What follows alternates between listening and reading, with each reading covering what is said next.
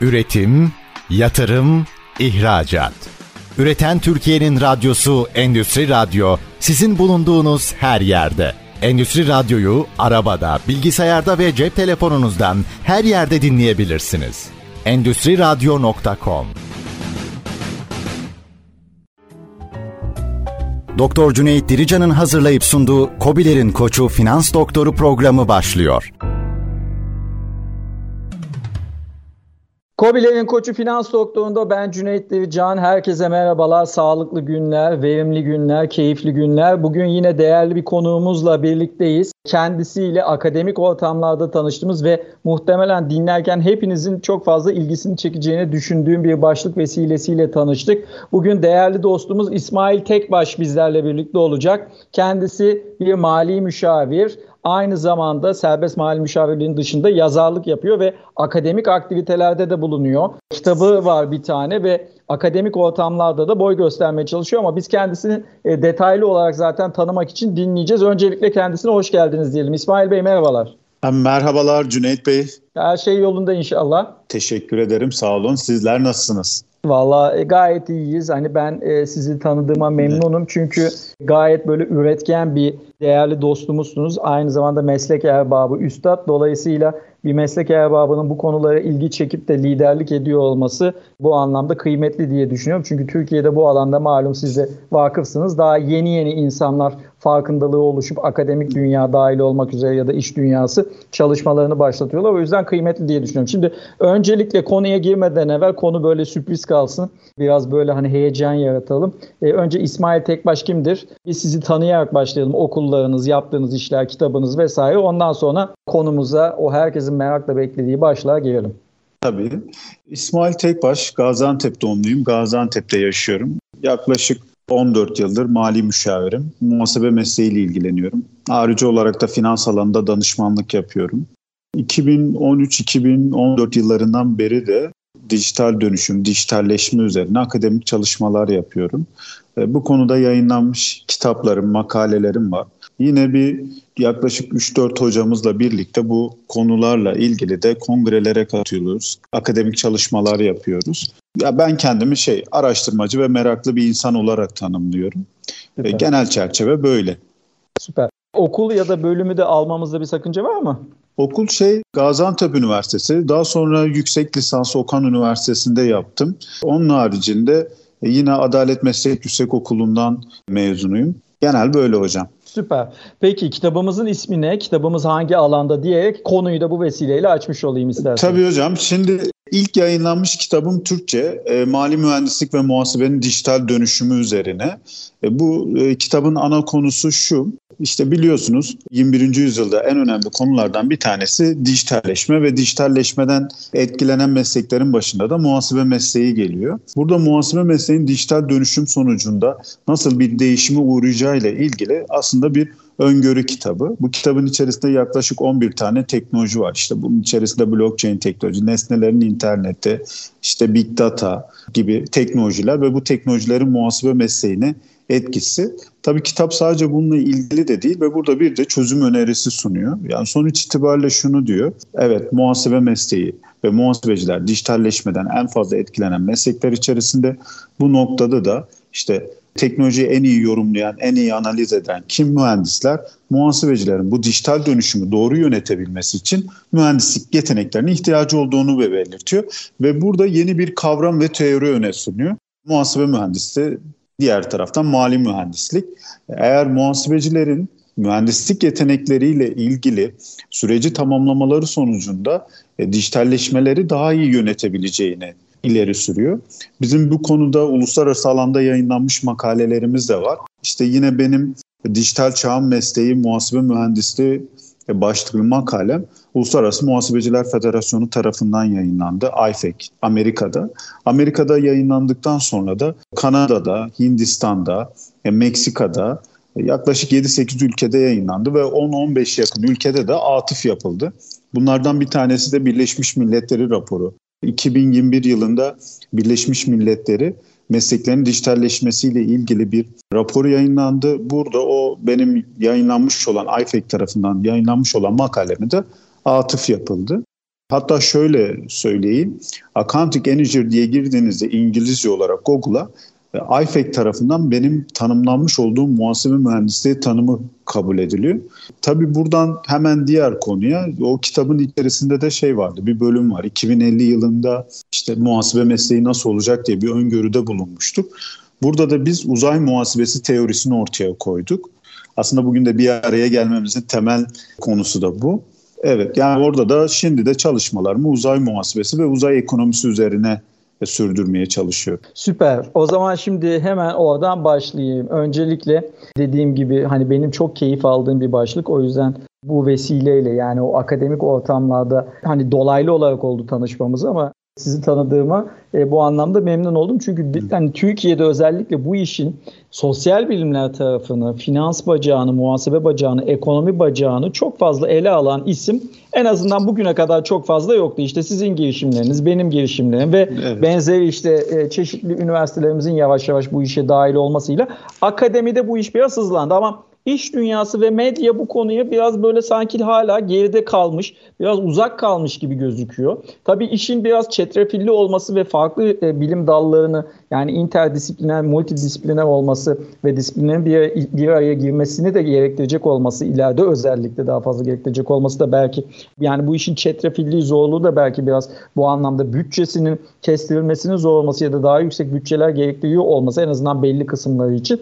E, sanıyorum biraz belki ülkek kalmalarında bugün için çeşitli nedenlerinden bir tanesi ama e, malum bir atasözümüz var. Atı alan Üsküdar'ı geçiyor şeklinde. Dünyada bu konuda özellikle ticari firmaların çalışmaları çok fazla. O yüzden siz bu işi muhasebe tarafından tuttunuz. Ben ekonomisi, finansı tarafından tuttum. Sonra kesişim kümemiz hepsi şeklinde oldu ve değerli katkılarınızla daha bir sürü akademisyen de sizin vesilenizle geçtiğimiz haftalarda bir araya geldi ve bu konuda bir çalıştay da düzenlediniz. İsterseniz oradan başlayalım. Hani kitabınızdan başlayabiliriz. İsterseniz bu yaptığınız faaliyetlerden başlayabiliriz. Pastaşa pastaşa da devam ederiz. Evet. Şimdi şey noktasında bize mesela şeyde çok eleştiri geliyor. Ya muhasebecilerin dijitalleşmeyle ne işi var? İşte uzayla ne işi var diye eleştiri geliyor. Bizim bu topraklarda biz bu konuya biraz uzağız. Tabii bu bugünün sorunu değil. Bence 300 senenin, 400 senenin sorunu. Ben bunu şeye bağlıyorum. Bu topraklarda Rönesans ve reform süreci yaşanmadı. Avrupa'da bunun için çok ağır bedeller ödendi. Yani devrimler oldu, isyan oldu. Belki 100 yıl sürdü. Hatta şöyle ben uzay muhasebesi noktasında da geç kaldığımızı düşünüyorum. Bugün uzay hukuku 100 yıl önce ortaya çıktı. Yani ilk uzay hukuku alanında yazılan makale 1910 yılında yazıldı. O tarihte normal arabalardan daha çok at arabaları vardı. Ya bu bir vizyoner fikir, bu bir öngörü. Ve şöyle düşünün ve Amerika'daki her şey Amerikan rüyası üzerine kurgulanmıştır. İlk önce bir rüya olarak düşünülür, bir fikir ortaya çıkar ve bu daha sonra endüstriye dönüştürülür. Amerikalılar bu konuda gerçekten başarılı. Bizim için, bu topraklar için ama hayal etmek, icat etmek, ya başımıza icat çıkartma diye gibi bir öngörü var. Yine yapay zekaya baktığınızda 2. Dünya Savaşı'na dayanır. Yani 1940'lı yıllara dayanır. Yine Metaverse'e baktığınızda 1990 yıllarına dayanır. Ya ben size şöyle bir öneri, şöyle bir e, konudan bahsedeyim. Makinaların evrimleşmesi ve dijitalleşmesiyle ilgili konular 19. yüzyıla dayanıyor. Yani Samuel Butler diye bir yazar 19. yüzyılın başlarında bu konuyu yazmış. Yani aslında şu an biz eleştiriliyoruz ya daha uzaya mı çıktık? Bir dünyanın işlerini bitirelim diyoruz ama bence bu konuda da biz ben geri kaldığımızı düşünüyorum. E, benim alanım muhasebe ve ben uzay muhasebesi üzerine çalışıyorum ve bunu değerli ve kıymetli buluyorum. Ve kelimeleri konuşurken de çok mutlak kavramlar ve mutlak kelimeler konuşmamaya çalışıyorum. Ve benim en büyük iddiam şu. Ben bir fikir öne attım. Bu fikir tartışılabilir, eleştirilebilir ve belki bir başkasına da ilham olabilir diye düşünüyorum. Şimdi uzay muhasebesine gelirsek bu konuyla ilgili sadece biz çalışmıyoruz. Amerikalı bir profesör de bu konuyla ilgili çalışıyor ve İngiltere'de önemli bir dergide de makalesi yayınlandı. Ama bizim akademik çalışmamız ondan daha önce başladı. Ee, yine bu konuda ben e, muhasebenin dijital dönüşüm ve mali mühendislik kitabını İngilizceye çevirdim ve 15 ülkede yayınlandı Amazon üzerinde. E, buradaki temel amaç, temel düşünce de bu iki kavramın özellikle ben hani mali mühendislik diyorum İngilizce'de biz bunu muhasebe mühendisliğine çevirdik. Çünkü finans mühendisliği ile karıştırılmasın diye. Özellikle muhasebe mühendisliğinin ve uzay muhasebesinin kavram olarak, teori olarak Türkiye'den dünyaya yayılmasını istiyorum ki muhasebe mühendislerinin de IFEC kabul etmişken ki IFEC önemli bir kuruluş. Dünya üzerinde 170 tane meslek kuruluşu IFEC'e bağlı ve dolaylı yoldan da 3 milyon mali müşavir veya muhasebeci dediğimiz kişiler doğrudan IFEC'e bağlı. Çünkü bu işlerin geri dönüşünde çok ciddi bir endüstriyel gelir olacak. Yani bugün uzay muhasebesi hayata geçtiğinde bunun bir sertifikasyon süreci, lisanslama süreci, yazılım süreci e, bu noktada bir endüstri ortaya çıkıyor. Bugün dönüp baktığınızda Endüstri 4.0 da bir fikir. İşte toplum 5.0'da bir fikir. Hatta Silikon Vadisi'nin temeli de bir fikre dayanıyor. Sonuç itibariyle Almanlar veya Japonlar veya Amerikalılar bunu bir endüstri haline getirmişler. Tabii insanlar şunu düşünecek ya uzay muhasebesi dediğinizde ne demek istiyorsunuz? Ya uzayın muhasebesi mi olur? Diye düşünülebilir. Şimdi uzay ekonomisi diye bir kavram var. Yani uzaydaki faaliyetler sonucu ortaya çıkan bir ekonomik değer var. Bu Doğru. ekonomik değer de önemsenmeyecek bir tutar değil. Yani 2021 yılında 470 milyar dolar ve uzay pazarı ile ilgilenen ekonomistlerin genel tahminine göre de bu tutarın 10 yıl içerisinde 2,5 ila 4 trilyon dolara çıkması beklenmekte. Şimdi bu uzay ekonomisinin altında alt başlıklar var. İşte uzay madenciliği, uzay üretimi, uzay turizmi, uydu ve haberleşme sistemleri. Ben özellikle şey çok önemli. Burada uzay turizmi ve asteroid madenciliği ortaya önemli.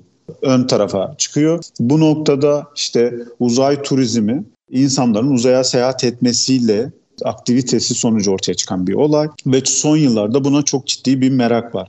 Özellikle işin içerisine özel sektör de girdi. Dünyanın en zengin insanları doğrudan bu işle uğraşmaya ve ciddi yatırımlar yapmaya başladılar. İşte Elon Musk SpaceX'i kurdu. İşte Amazon'un kurucusu Jeff Bezos Blue Origin'i kurdu. Yine Avrupa'da Virgin Galaxy var. Bunlar tamamen uzay turizmi ve asteroid madenciliği üzerine çalışıyorlar. Ve bence ilk sıralarda da gerçekleşecek olan uzay turizmi yani muhtemelen birkaç yıl içerisinde biz uzay turizmle ilgili doğrudan faaliyetlere başlayacağız. Yani burada Doğru. tahminim 2028 yılına kadar 14 milyar dolar bir uzay turizminin e, ortaya çıkacağı, bir pastanın ortaya çıkacağı düşünüyor. Aslında e, Cüneyt Bey yavaş yavaş da gitmeye başladı. İşte 2021 yılında Jeff Bezos kendisiyle birlikte 4 kişiyle uzay yörüngesine e, çıktı. Bir 10 dakika kaldı ve tekrar geri dünyaya döndü. E, bu konu Amerika'da çok tartışıldı. Şu yönüyle tartışıldı. İşte insanlar hep şey diyordu ya bu zamana kadar uzaya devletler çıkıyordu. İşte bu noktada artık özel sektör işin içerisine girdi. Bunun vergilendirmesi nasıl olacak? Sonuç Doğru. itibariyle orada bir gelir elde edecek. Doğru. Ve e, uluslararası uzay hukukuna göre de uzay herkesin malı, insanlığın ortak bir malı. Şimdi hatta oradaki demokratlar tarafından da bir uzay turizmi vergilendirme tasarısı hazırlandı. Tekrar çekildi bu yasa tasarısı. E diğer taraftan Elon Musk diyor ki ne ben Mars'a insan kolonisi oluşturacağım diyor. Burada insanlar diyor İtalyan restorantı açacağım diyor ve insanlar orada yaşayacak diyor. Tabii biz de bu, burada şu soruyu soruyoruz muhasebesel açıdan. E, diyoruz ki tamam uzaya Mars'a otel inşa edildi. E, bunun finansal tablolar açısından, muhasebe açısından, işte maliyet açısından, değerleme yöntemleri açısından, kullanılacak para birimi açısından, işte gelir türü açısından e, muhasebe adına nasıl sınıflandırılacak? Aslında biz bu sorudan yola çıkıyoruz. Doğru. Orada İsmail Bey isterseniz oraları ikinci ve üçüncü bölüme saklayalım. Çünkü reklam molasına doğru gitmemiz gerekiyor. Arkadaşlar bizi dinleyen değerli dostlar bugün sanıyorum hepinizin keyif alacağı ve sizlere ilginç gelecek bir e, başlıkla gidiyoruz. Uzay ekonomisini konuşuyoruz. Uzaya yönelik finansmanı konuşuyoruz ve bunların nasıl muhasebeleştireceği, bu işin vergi boyutunu konuşuyoruz. Gaziantep'ten bizlere eşlik eden değerli bir meslek erbabıyla bir serbest mali müşavir İsmail Tekbaş'la konuşuyoruz. İkinci bölümde reklamlardan sonra keyifle sohbetimize devam edeceğiz. İsmail Bey aynı zamanda uluslararası çalışmaları ve başarıları da imza atmış bir isim. E, İsmail Bey e, siz söylediniz. Bugün e, herhalde bu programın ayrıcalığı ve özelliklerinden bir tanesi. Benim de Birleşmiş Milletler'in kütüphanesinde taranan bir makalem var. Daha doğrusu bildirim var. Keza aynı bildirim Avrupa Birliği'nde sizinkine benzer bir şekilde aynen sizin uluslararası hani taraflardaki tanımlarınız veyahut da şeyleriniz gibi yapmış olduğunuz çalışmalar gibi Avrupa Birliği'nin robotik ve e, yapay zeka ile ilgili raporunda atıf aldı. O yüzden ben e, bunları duydukça mutlu oluyorum. Türkiye'miz adına mutlu oluyorum ve sizin gibi değerli katkı koyan insanlar adına e, mutlu oluyorum. O yüzden ellerinize sağlık, beyninize sağlık diyorum tekrardan. Çok teşekkür ederim. Evet. Şimdi değerli dostlar bir reklama gidiyoruz. Reklamlardan sonra hızlıca İsmail Bey ile o değerli çalışmalarını, çabalarını, çalıştaylarını dinlemeye devam edeceğiz. Bizden ayrılmayın. Üretim, yatırım, ihracat. Üreten Türkiye'nin radyosu Endüstri Radyo sizin bulunduğunuz her yerde. Endüstri Radyo'yu arabada, bilgisayarda ve cep telefonunuzdan her yerde dinleyebilirsiniz. Endüstri Radyo.com Kobilerin koçu finans doktorunda patron koç, esnaf koç ve finans doktoru bugün sizlerle çok değerli bir üstadı ağırlıyor. Bir meslek erbabı ve Türkiye'nin göz bebeği şehirlerimizden bir tanesi Gaziantep'ten bizlere eşlik ediyor. İsmail Tekbaş bizlerle birlikte e, uzay ekonomisi konuşuyoruz, uzay muhasebesi konuşuyoruz. Ya uzaya mı gittik? Çok güzel söyledi İsmail Bey ilk bölümde. Daha uzaya gittik, dünyanın sorununu hallettik de mi muhasebesine geldik deniliyor ama işin aslı öyle değil değerli dostlar. Özellikle 1967'den bu yana Birleşmiş Milletler'de Antarktika kıtasına ki Türkiye bugün orada biliyorsunuz bilimsel faaliyetlerde de bulunuyor. Aslında e, bilimin birçok alanına dair uzay da bunlardan bir tanesi. E, dolayısıyla Antarktika gibi özel kanunlarla daha doğrusu e, Birleşmiş Milletler'deki anlaşmalarla bu iş yönetiliyor dünya çapında ve ay ve gök cisimlerindeki bulunan her şey tüm insanlığa ait diyor. Fakat gel gör ki bu işin ticari boyutu ve askeri boyutu her ne kadar bu yasalar devletleri bağlasa da ticari tarafları pek bağlamıyor gibi bir durum var. O yüzden orada muallakta olan, boşlukta olan kısımlar var. Tabii bu işin bir de e, haliyle bugün için e, o atmosferin altında uzay diye kabul edilen sınır Karman hattının altındaki kısımları var buradaki yapılan faaliyetlerin takibi, muhasebeleştirilmesi ki mesela ABD'de İstatistik Bürosu bu anlamda Economic Bureau of Analysis bu anlamda uzay ekonomisini ölçümleyebiliyor. Bizde TÜİK henüz daha e, bununla ilgili bir ölçümleme yapmıyor bildiğim kadarıyla. Keza e, Milli Uzay Programımız açıklandı ama TUA'nın sayfasında bir uzay ekonomisi ya da muhasebesi ya da uzay hukuku çok fazla henüz daha yer almıyor. Tabii ki alacaktır ama akademik anlamda işte bizler İsmail Bey gibi değerli isimler ve e, birazdan konuşacağı, anlatacağı diğer hani bu işlere katkı koyan isimler buralarda Türkiye'nin önünü açmaya çalışıyor. İnşallah ticari uzay kısmında da akademiyle, iş dünyasıyla, üniversite bu anlamda işbirliği yapabilirse sanıyorum bizim de söz hakkımız olur ve unutmamak lazım ki Einstein izafiyet teorisini koyduğunda henüz insanlık uzaya gitmemişti. O yüzden uzayda söz hakkı olması için illa oralarda gitmek de gerekmiyor diyeyim. Ben oradan topu size bırakayım İsmail Bey. Siz bu işin vergi muhasebe kısmını konuşuyordunuz. Ben şöyle bir giriş yapıp özetlerim. Siz istediğiniz gibi devam edebilirsiniz. Çok teşekkür ederim.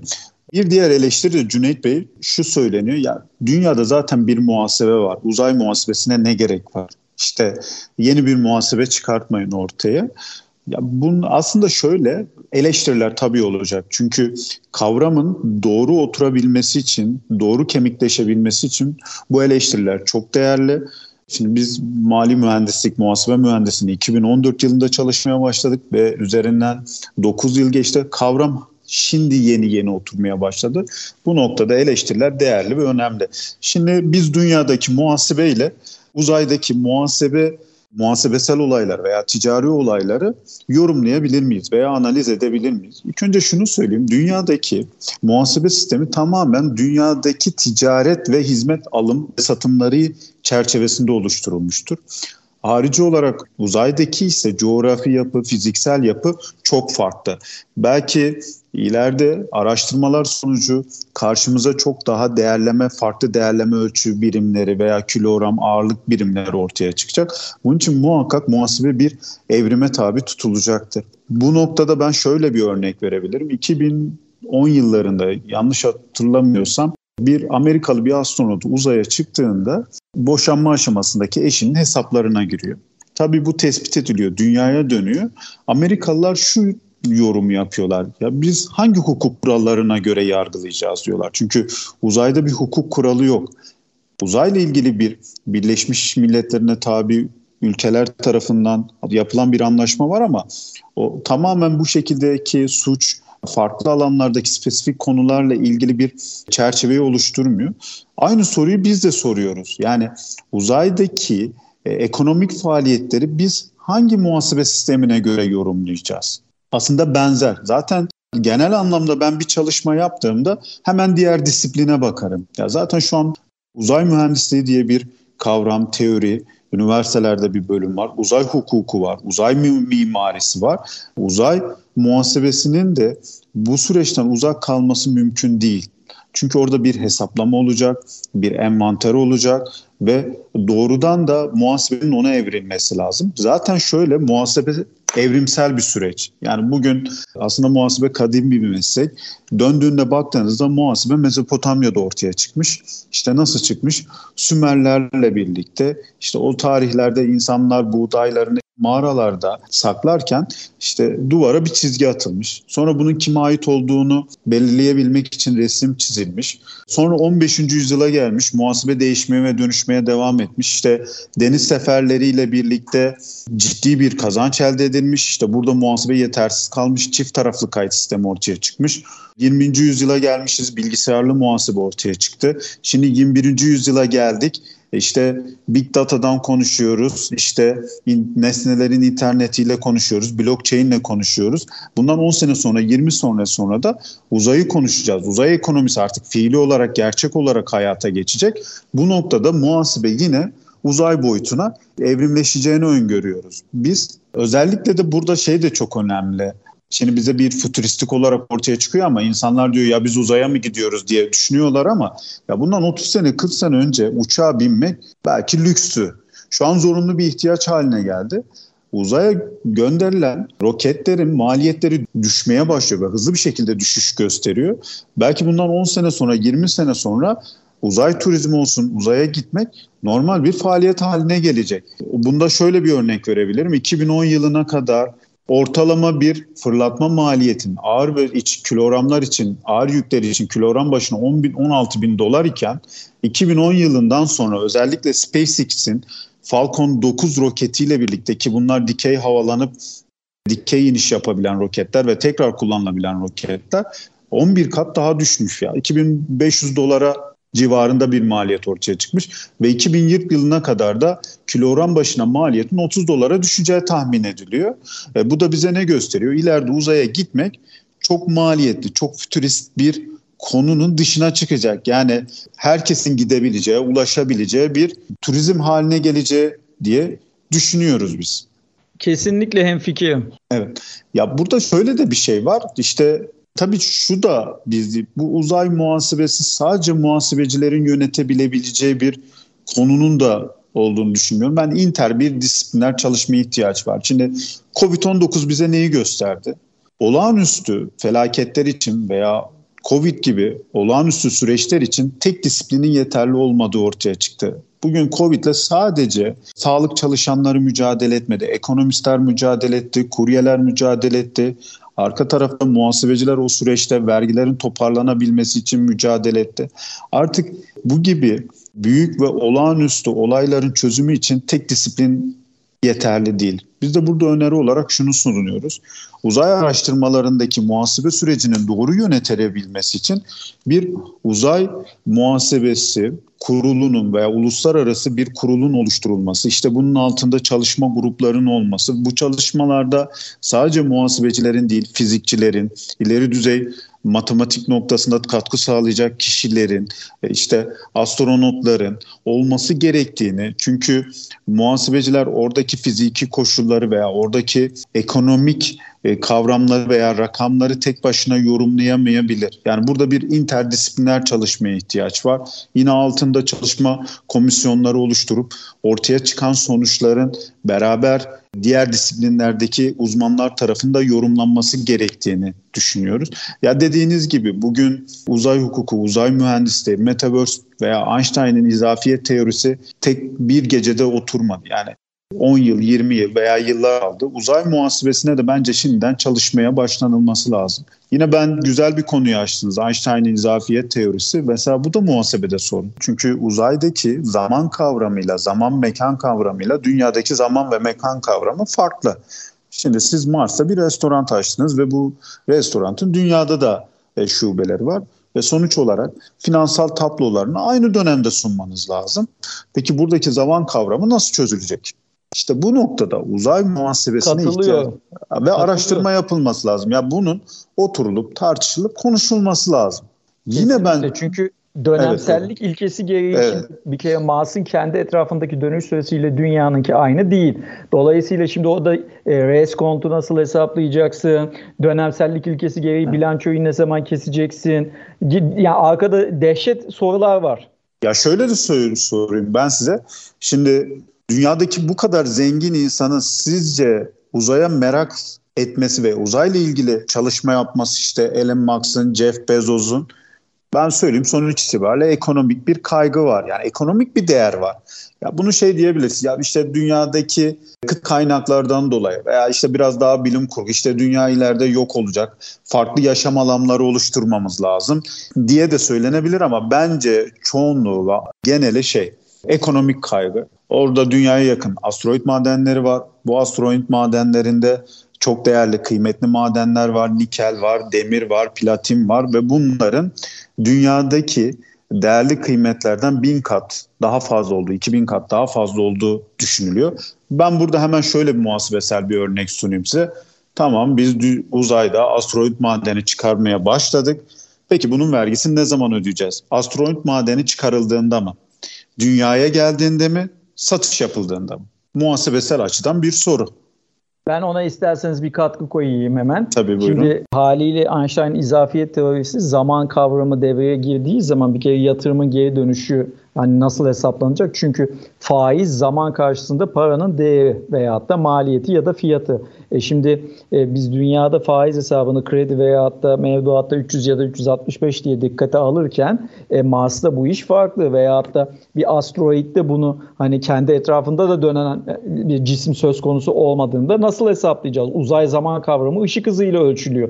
Şimdi ışık hızının hani e, kaç milyonda biri olacak veyahut da hangi hızla gidiyor? Bütün bunlar devreye giriyor. Bir de sadece bununla kalsa iyi yani izafiyetle kalsa iyi. Bir de özgül ağırlık diye bir kavram var. Yani yer çekimi devreye giriyor ve özgül ağırlık değişiyor. Yani sizin bugün dünyada bulduğunuz bir altının özgül ağırlık karşılığında ons dediğiniz şey altının onsu dediğiniz şey gram biliyorsunuz. Özgül ağırlığa karşı hani kilogram cinsinden veyahut da işte İngiliz ölçü birimine göre ya da ABD'de farklı olabiliyor ama günün sonunda dünyadaki özgül ağırlığa göre ölçülüyor. Şimdi asteroidde ya da ayda veyahut da ne bileyim uzayda bir yerde altın bulduğunuzda sizin bulduğunuz aslında o madenin dünyadaki karşılığıyla oradaki gezegenin yer çekimine göre özgül ağırlığı da aynı olmayacak. Dolayısıyla değerlemeyi nasıl yapacaksın?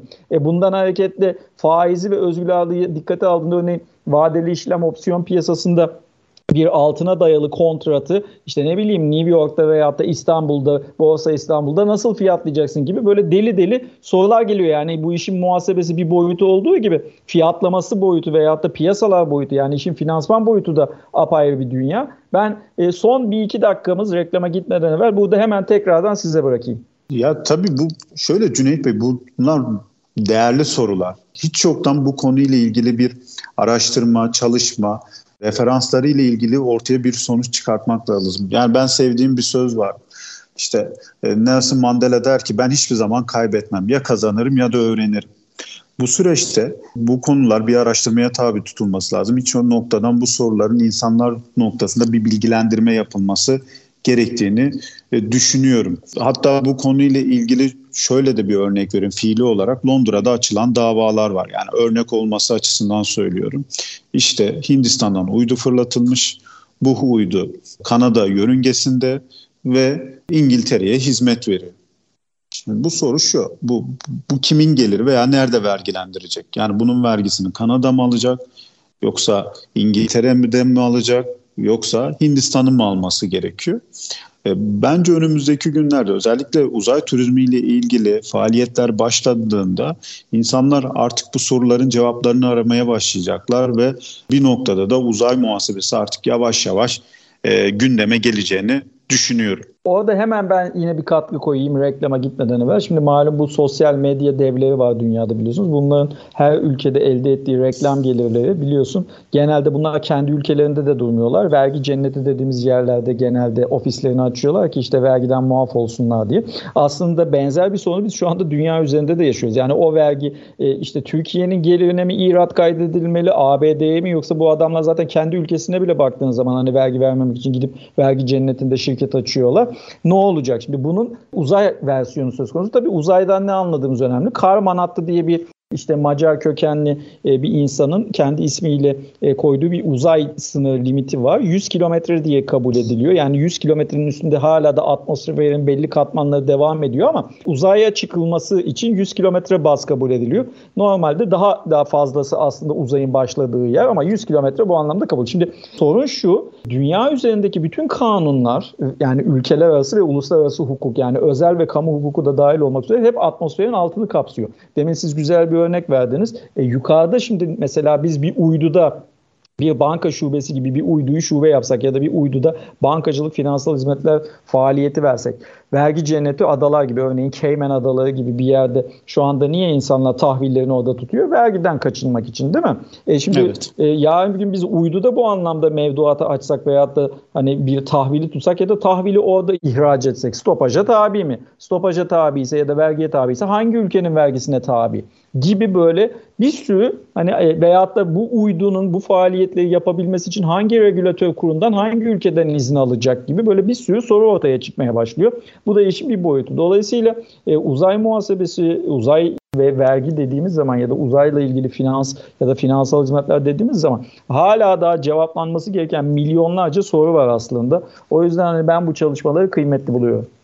Tabii tabii değerli ve kıymetli ki ülkemizde böyle bir çalışmanın yapılması. Şimdi şöyle e, ben şu noktada da değerli buluyorum. Şimdi uzay muhasebesi alanında çok çalışma yapılmıyor. Yani toplasanız literatür tarısanız ya 40 sayfa, 45 sayfa, 50 sayfa bir çalışma ortaya çıkar. Zaten bunun 20 sayfası ben ve ortak çalıştığım hocalarla oluşturulmuştu. Eğer biz burada aslında fikri ortaya atan daha çok bu fikri geliştiren ve hayata geçiren kişiler önemlidir.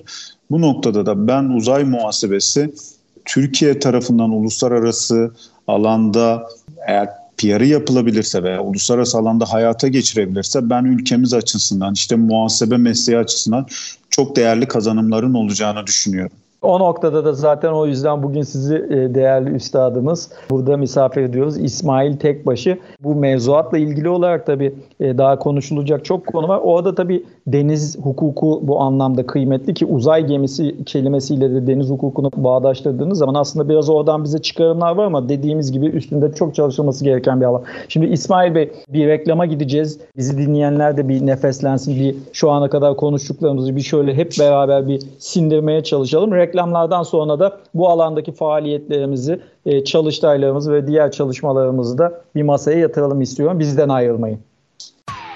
Üretim, yatırım, ihracat. Üreten Türkiye'nin radyosu Endüstri Radyo sizin bulunduğunuz her yerde. Endüstri Radyo'yu arabada, bilgisayarda ve cep telefonunuzdan her yerde dinleyebilirsiniz. Endüstri Radyo.com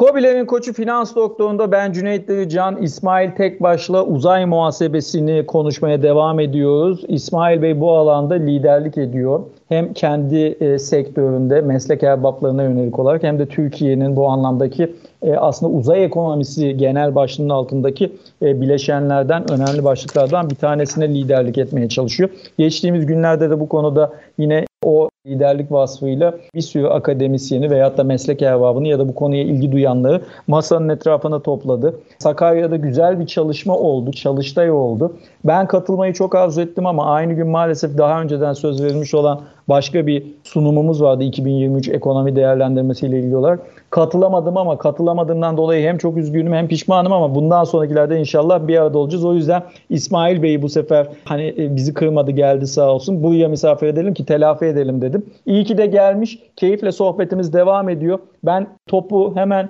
size bırakıyorum. E, pası attım diye düşünüyorum. Şu çalıştay çok değerli şeyler evet. oldu diye biliyorum orada. Başlıkları çünkü biliyorum. Arka taraftaki o videoları da sanıyorum herhalde herkes sosyal medyada takip edebilir. Ben sözü bırakayım. Siz bütün çalışmalardan bize bütün bir hani üçüncü bölüm boyunca bahsedebilirsiniz. Tabii Cüneyt Bey. Şimdi özellikle şunu söyleyeyim. Hani bu noktada benimle yol arkadaşlığı yapan değerli hocalarım var. Özellikle ben onların ismini tek tek saymak istiyorum. Çünkü bu işler tek başımıza yapabileceğimiz işler değil. Yani kimse süpermen değil. E, benim de beraber çalıştığım, kolektif çalıştığım değerli hocalarım var. İşte Yeminli Mali Müşavir Arzu Aktaş, işte Profesör Doktor Murat Azaltun yine benim tez hocamdı. İşte Doçent Doktor Ersin Korkmaz, işte yine serbest muhasebeci mali müşavir ve eğitmen Ayşe Göksu Atasoy hocalarımız bu süreci biz beraber yönetiyoruz. Kolektif bir iş. Tabii hep beraber yine bir ilki gerçekleştirmeye çalıştık elimizden geldiği kadar. Uzay muhasebesi alanında ilk çalıştayımızı Sakarya Üniversitesi hocalarımızla birlikte e, ve Sakarya Serbest Muhasebeci Mali Müşavir Odası işbirliğiyle Sakarya Odası'nda gerçekleştirdik. Tabii ilgi çoktu. Biz şöyle diyoruz hani insanlar bu işi çok dikkate almıyorlar. İşte ya siz fütürist misiniz? İşte dünyadaki işimiz bitti mi? Uzay mı kaldı diye diyoruz ama Cüneyt Bey insanlar gerçekten bu konuda ilgili ve meraklı. Hatta dünyanın her tarihinde, her zamanında bugün işte antik Maya döneminde de, işte Mısırlar döneminde de, yine Babiller döneminde de yine antik Yunan döneminde de hep merak konusu olmuş. İnsanlar hep gökyüzüne bakıp hava durumunu veya ta- ölçme, hava durumunu tahmin etmeye çalışmışlar. Yine bu konuyla ilgili takvim belirlemeye başlamışlar. İşte Göbekli Tepe tarihin sıfır noktası diyoruz. İşte avcı toplayıcıymış insanlar. O tarihte bile yapılan şekillere baktığımızda güneş, ay şekillerini görebiliyoruz.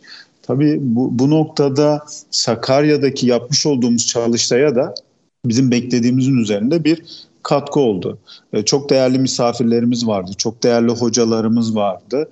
E, biz orada neleri konuştuk? Aslında uzayı her alanıyla konuşmaya başladık. Kendi altında e, başlıklar vardı ve belirli gruplar oluştu. İşte ne başlığı vardı? Uzay hukuku alanında yine bir başlığımız vardı. Uzay ekonomisini yine bir başlıklardan bir tanesiydi. Uzay muhasebesi bununla ilgili bir başlıktı. Burada gruplar oluşturduk.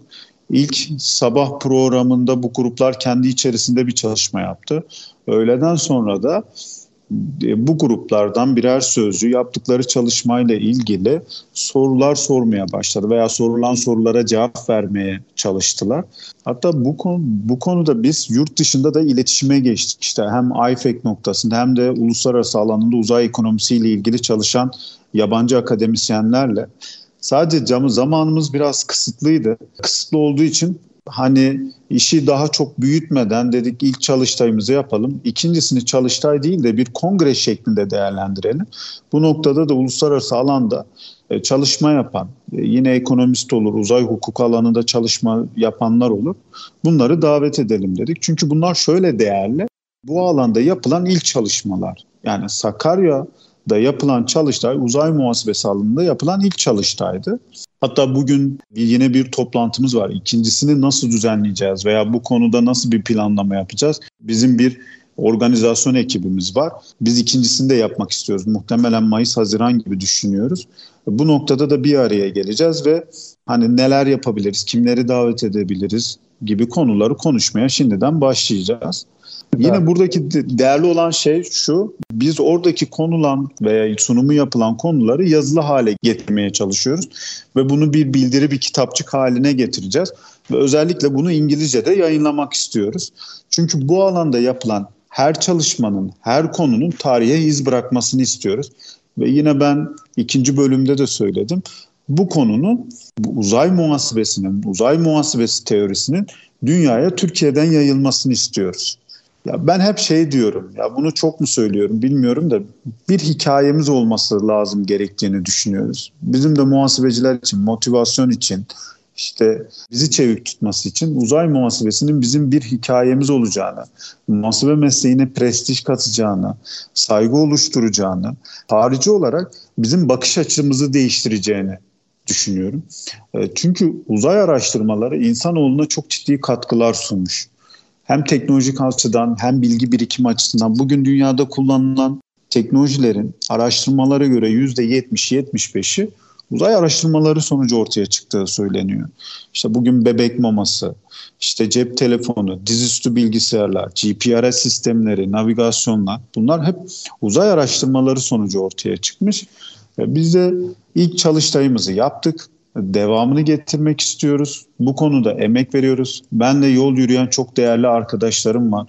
Yine ben sizin aracılığınızla onların hepsine teşekkür etmek istiyorum. Gönül ister hani devletin kamu kurum ve kuruluşları yine bu konuyla ilgili meslek kuruluşları da doğrudan bu sürece dahil olsun. Çünkü biz biliyoruz ki bu işler tek başımıza yapamayacağımız, başaramayacağımız iş. Ee, burada kolektif çalışma ihtiyacımız var. Bu şekilde yine ikincisini bir uluslararası kongre olarak düzenlemek istiyoruz. Belki bu İstanbul'da olur. Olur. Yine bunu bu noktada dünyadaki diğer paydaşları da çağırırız. Onlar da katkı sunarlar.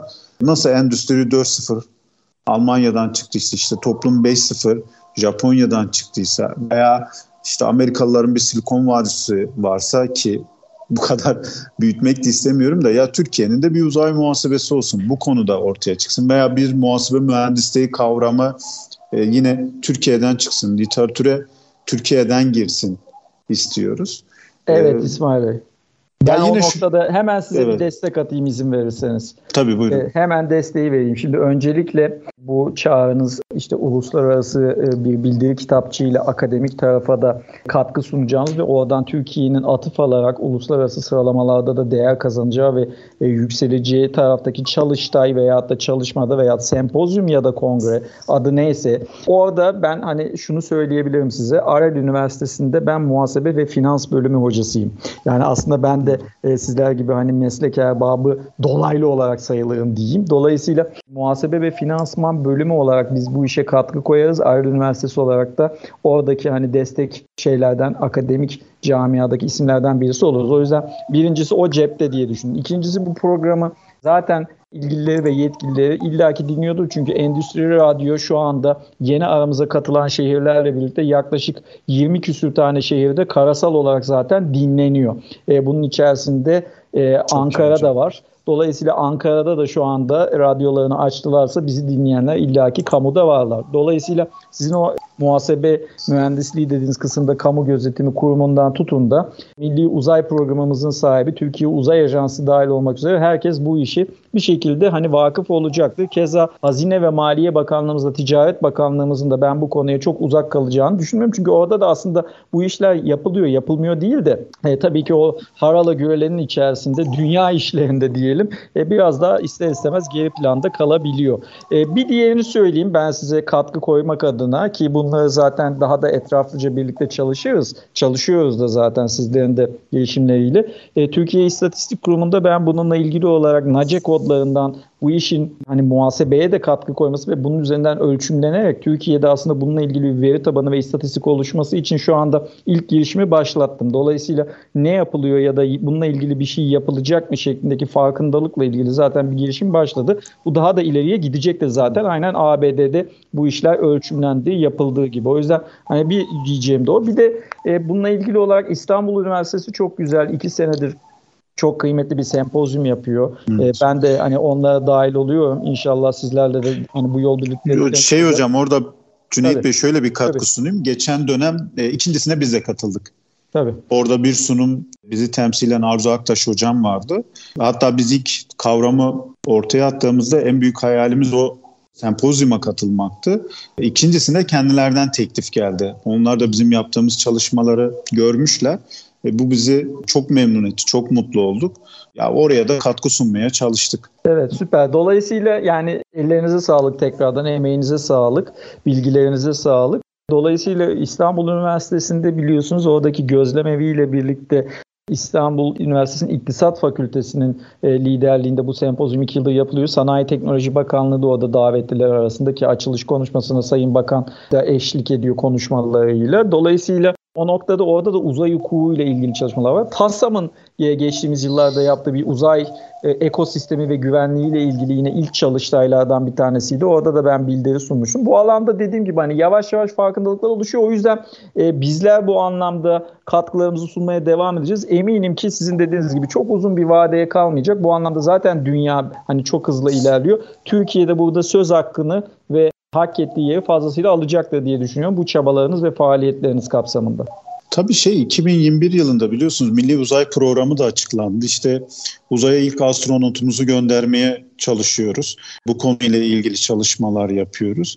E, yani farklı alanlarda da işte uzay muhasebesi, uzay ekonomisi gibi çalışmalar yapmak farklı fikirleri de teşvik edecektir. Bu konuda farklı insanlar da bu sürece dahil olacaktır. Ben hep şeye inanırım yani tamam biz bir fikir üzerine tartışıyoruz. Belki bu fikirde başarılı olamayabiliriz. Ama belki bu fikir başka bir fikrin ateşini yakar. Ona hizmet eder. Bizim şu anki konuşmamızdan belki başka bir kişi bir cümle alarak başka bir alanda çalışabilir. Hep ben şey inanırım fikirlerin başka fikirlere yol açtığını, başka fikirlere ilham olduğunu inanırım. Bu konuda da değerli görüyorum. Yani ben hiçbir zaman bu çalışmaların boşa gitmediğini düşünüyorum. Belki başarılı oluruz. Bu kavram bizden tüm dünyaya yayılır ama başarısız olsak da bir şekilde tarihe iz bırakmış oluyoruz. Bu noktada da değerli olduğunu düşünüyorum. Kesinlikle ya ben o konuda hani dediğim gibi tekrar emeklerinize sağlık. Hani hiçbir şüphem yok. E, hiçbir şey olmasa bile e, bir sıfırdan büyüktür diyerek e, çalışmaya, çabalamaya devam edeceğiz. Şimdi haliyle birçok konuyu konuştuk ama şu ticari uzay noktasında artık programın da son 4 dakikası 5 dakikası sonra da vedalaşacağız ama ticari uzay noktasında bu özellikle şirketlerimizin bu işe nasıl gireceği, dünyadaki o rekabette nasıl yer alacağı tamam mesela Eskişehir'de bizim bir havacılık kümelenmemiz var gayet de başarılı işte dronlar dahil olmak üzere ticari uzay tarafında uz- havacılık noktasında çalışmalarımız var ve hatta borsaya da artık yavaş yavaş kote olan şirketlerimiz de var ama bu işin daha fazla sahiplenilmesi, büyük holdingler, sermaye grupları tarafından öne alınması. Şimdi uzay ekosistemi deyince tabii uzayda çöp toplamaktan tutun da işte e, uzay madenciliğine, uzay turizmine kadar o kadar çok alt bileşeni var ki işte muhasebe bile bunlardan bir tanesi. Evet. O yüzden bu da şirketlerin hani bu anlamda ne yapması gerekir sizce? Yani biraz isterseniz onu tartışalım. Son 3 dakikamızda sonra da vedalaşalım. Bir önemli konu daha var. Ben onu özellikle üzerinden geçmek istiyorum. İzninizle uzay çöpü tabii ki, dediniz. Tabii. tabii oraya da dikkat çekmek lazım. Biz tabii uzay araştırmaları yapılıyor. Uzay ekonomisi diyoruz. İşte teknoloji diyoruz, uzaya roket gönderiyoruz, asteroid madenciliği diyoruz ama bir noktada da Cüneyt Bey uzayı kirletiyoruz. Yani biraz dünyayı kirletti insanoğlu şimdi uzaya mı başladı? Şöyle bir örnek vereyim ben size. Ona bir ekleme ee, de ben yapayım isterseniz. Buyurun. Yörünge ile ilgili biliyorsunuz sıkıntılar var. Alçak yörünge evet. ve yukarıdaki hani diğer yörüngeler. Bir süre sonra uzaya çıkamayacağız gibi bir noktaya kadar gelebilir bu iş. Yani radyo frekansları gibi düşünün. O yüzden hani dediğiniz gibi yani güzel bir noktaya parmak bastınız. Ya şu an 1960'lı yıllardan günümüze kadar dünyadan uzaya 9000 42 adet roket gönderilmiş. Ve tabii bunların belli süreçlerde işlevsiz hale gelmiş. Uydular var. Bu uydular işlevsiz hale gelenler parçalanmış, başka roketlerle vurulmuş. Şöyle şu an dünya yörüngesinde bizim bilgi olarak tabir ettiğimiz demirlerden 500 bin adet varmış. Yani onlar şu an uzay yörüngesinde dönüyor. Hatta bunların belli bir kısmının zamanında Uluslararası Uzay İstasyonu'na zarar verdiği Hatta daha sonra bu uzay istasyonuna bu parçalarla ilgili sensörler takılmış. E, diğer taraftan Elon Musk bu konuyla ilgili çok ciddi çalışmalar yapıyor. O 9000 roketin 400 küsür tanesi işte bu Starlink uydularına aitmiş. Biliyorsunuz onun dünya genelinde ücretsiz internet projesi var ve bunu 45 bin adete tamamlayacağı düşünülüyor. Süreç içerisinde göndereceği roketin 45 bin adet olacağı düşünülüyor. Tabii bu uzayda çok ciddi bir çöp oluşturuluyor. Belki ileride bu çöplerle ilgili, bu çöplerin temizlenmesiyle ilgili bir meslek bile ortaya çıkabilir. E, ben bu noktaya da dikkat çekmek istedim. Şimdi ben ticari şirketlerle ilgili de şöyle söyleyebilirim. Ya bu sadece ticari şirketlerle ilgili tüm hem Türkiye Cumhuriyeti Devleti için hem diğer insanlarla ilgili uzay alanına, uzay noktasında çalışma yapmak bireyden şirketlere herkese katkı sunacağını düşünüyorum. Biz bu noktada ben ilk yola çıktığımda ekip arkadaşlarımla birlikte şu an çok daha farklı noktayız. Çünkü araştırma yaptıkça kendimize yeni bilgiler katıyoruz ve şaşırabileceğimiz çok ciddi bilgilere ulaşıyoruz. Hepsi hafızamıza yer ediyor. Ben şöyle de bir örnek vereyim. Ben bunu araştırmalar noktasında buldum. Mesela Amerikalılar Ay'a ilk gittiğinde dünyaya ay tozuyla ay taşları getirmişler. Ve dünyaya geldiklerinde bunlara gümrük işlemlerine tabi tutulmuş. Hatta bu ay tozlarının ve ay taşlarının %65'i hala NASA'daymış ve saklanıyormuş. Aslında bir noktada da hani biz uzay vergilendirmesi, uzay vergisi diyoruz ama hmm, yıllar önce de bu ortaya çıkmış. Yani ay taşları ve ay tozları dünyada gümrük işlemlerine tabi tutulmuş. Yani sonuç olarak şunu söyleyebilirim. Uzay ucu bucağı olmayan bir okyanus gibi. Bu noktada bence hepimiz ülke olarak, insanlık olarak bu sürece katkı sunmayalım. Bu konuyu araştıralım. Bence geri dönüşü çok daha iyi olacağını düşünüyorum. Hem insanlık açısından hem de ülkemiz açısından. Kesinlikle. Siz şimdi muhasebede hani konu konuyu açacak ama programı kapatmak durumundayım artık. Yani ben keyifle saatlerce daha konuşmak isterim. Çok güzel bir konu başlığı. O yüzden size tekrar teşekkür ediyorum. Hem kırmadınız hem geldiniz hem de bütün bu faaliyet ben çok teşekkür ederim. için. Ama e, konu konuyu açmasın ama son bir ekleme mesela sigorta muhasebesi alanında bile başlı başına mesela OY'a gittiğimizde seyahat sigortası yaptırmak zorunda mıyız? Dediğiniz gibi serbest bölgemi kabul edeceğiz. Oradaki ticari faaliyetlerin bir kısmını vergiden muaf mı tutacağız gibi daha yüzlerce konuşulması gereken başlık var ama daha nasıl olsa sizi burada çok ağırlarız. Çünkü kıymetli çalışmalarınız belli ki çok sürecek ve inşallah birlikte de bunları daha fazlasıyla yapacağız ve Türkiye'nin bu anlamda önünü açmaya hep beraber bütün o bahsettiğiniz değerli isimler ve sonradan katılacak isimlerle de hani devam edeceğiz diye düşünüyorum. Ağzınıza sağlık. Benim için çok keyifliydi. Umarım herkes aynı keyfi aldı. Tekrardan bir arada olmak dileğiyle İsmail Tekbaş'a tekrardan teşekkür ediyoruz. Ben çok teşekkür ederim Cüneyt Bey. Biz elimizden geldiği kadar bu yaptığımız çalışmaları duyurmaya çalışıyoruz. Siz de bu noktada bize çok önemli katkı sundunuz. Bu noktada ben tekrar çok çok teşekkür ederim. Umarım önümüzdeki zaman bize güzel şeyler getirir. Bu noktada ülkemiz diğer gelişmiş ülkeler noktasında yarışır hale gelir. Tekrardan çok teşekkür ederim. Evet sevgili İsmail Tekbaş'la birlikteydik. Kendisi bir meslek erbabı, bir serbest e, mali müşavir. Dolayısıyla bir muhasebeci dostumuz. Aynı zamanda yazar, aynı zamanda çok ciddi akademik çalışmaları ve dünyadan ses getiren, karşılık bulan çalışmaları var. Bundan sonra da olacağı çok belli. Ben bu anlamda hani bir güzel haberi de vereyim İsmail Bey. Malum şu anda 20 tane şehirde bu program dinleniyor.